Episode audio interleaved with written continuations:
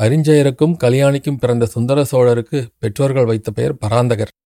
அவருடைய தோற்றத்தின் மணப்பை கண்டு நாட்டாரும் நகரத்தாரும் சுந்தர சோழர் என்று அவரை அழைத்து வந்தார்கள். அதுவே அனைவரும் வழங்கும் பெயராயிற்று.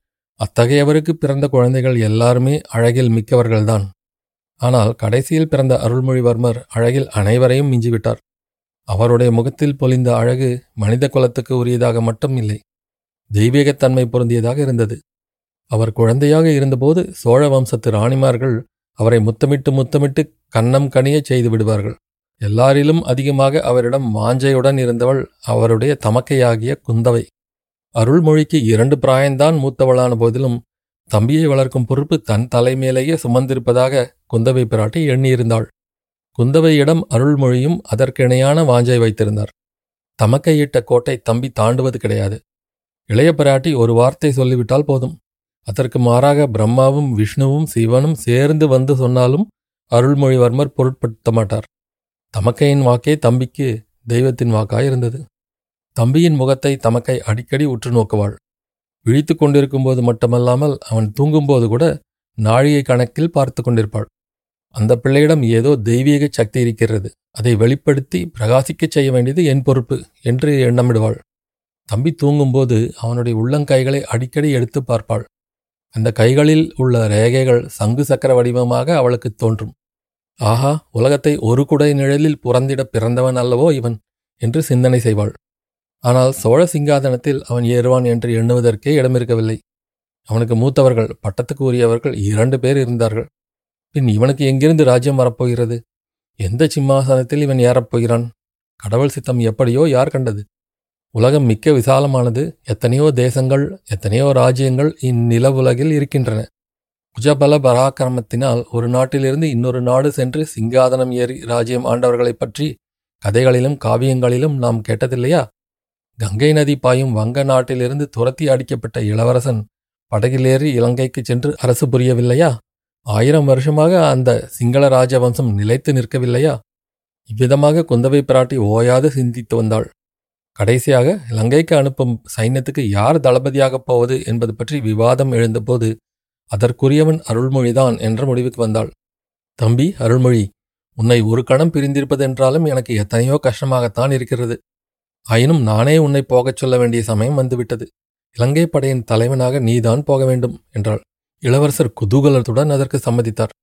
அரண்மனை வாழ்விலிருந்தும் அந்தப்புறம் ஆதரசிகளின் அரவணைப்பிலிருந்தும் எப்போது தப்புவோம் என்று அருள்மொழிவர்மரின் உள்ளம் துடித்துக் கொண்டிருந்தது. அருமை தமக்கையே இப்போது போகச் சொல்லிவிட்டாள். இனி என்ன தடை? குந்தவை தேவி மனம் வைத்துவிட்டால் சோழ சாம்ராஜ்யத்தில் நடவாத காரியம் ஒன்றுமே கிடையாது.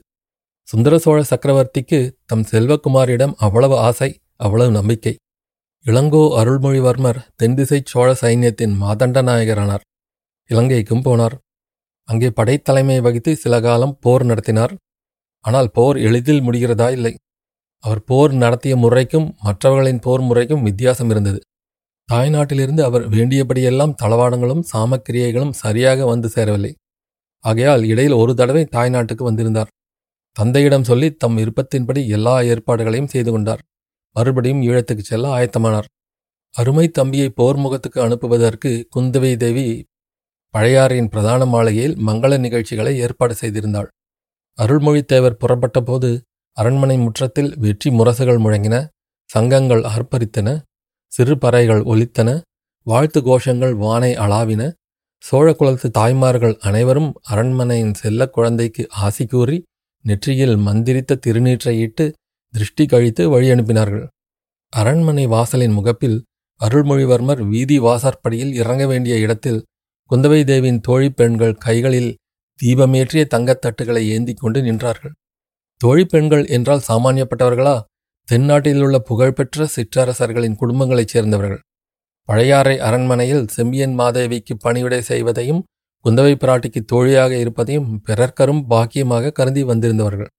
அவர்களிலே கொடும்பாளூர் சிறிய வேளாணின் புதல்வி வானதியும் இருந்தாள். இளவரசர் சற்று தூரத்தில் வருவதை பார்த்ததும் அந்த பெண்கள் எல்லோருமே மனக்கிளர்ச்சி அடைந்தார்கள். இளவரசர் அருகில் வந்ததும் கையில் ஏந்திய தட்டுகளைச் சுற்றி ஆலாத்தி எடுத்தார்கள். அப்போது வானதியின் மேனி முழுதும் திடீரென்று நடுங்கிற்று. கையில் இருந்த தட்டு தவறி கீழே விழுந்து டனார் என்ற சத்தத்தை உண்டாக்கியது. அடடா இது என்ன அபசகுணம் என்ற எண்ணம் எல்லாருடைய மனத்திலும் உண்டாயிற்று. ஆனால் தட்டு கீழே விழுந்த பிறகும் திரி மட்டும் எரிந்து கொண்டிருப்பதை பார்த்துவிட்டு அனைவரும் நிம்மதியடைந்தார்கள். இது மிக நல்ல சகுனம் என்றே முதியவர்கள் உறுதி கூறினார்கள். எவ்வித காரணமும் இன்றி பீதியும் கலக்கமும் அடைந்து தட்டை நழுவவிட்ட பெண்ணை பார்த்து புன்னகை புரிந்துவிட்டு இளங்கோ அருள்மொழிவர்மர் மேலே சென்றார்.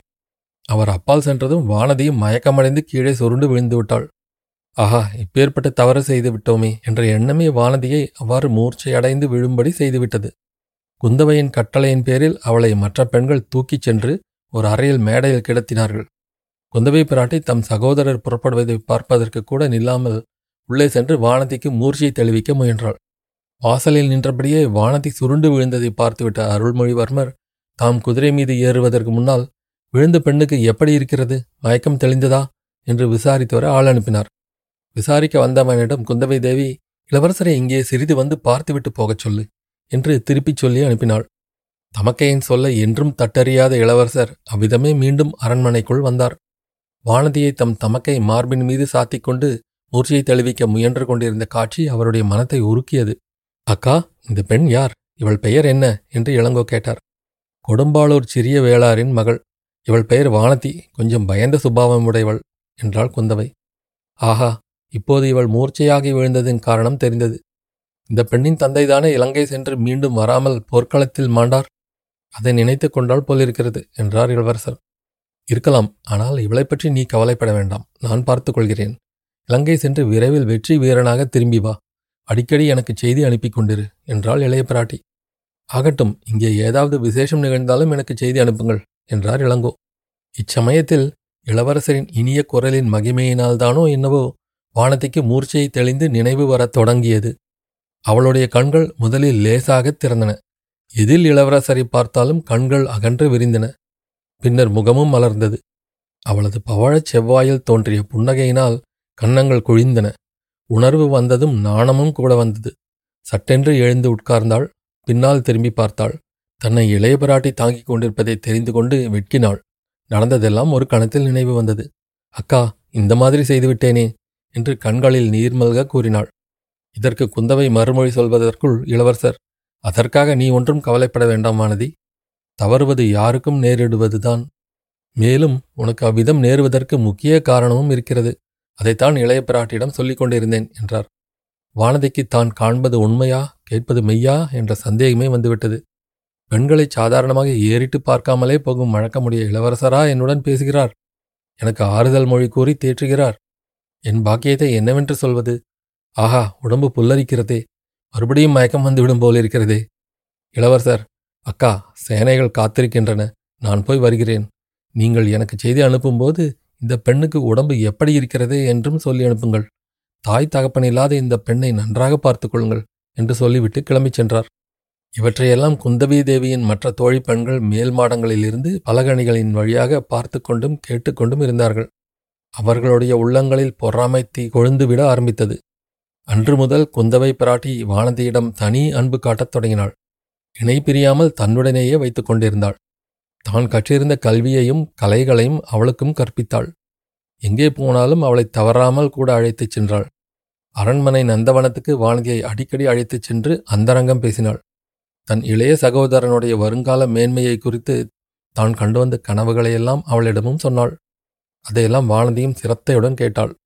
மேலே கூறிய நிகழ்ச்சிக்குப் பிறகு வானதி இன்னும் நாலைந்து தடவை உணர்வு இழந்து மூர்ச்சையடைந்தாள்.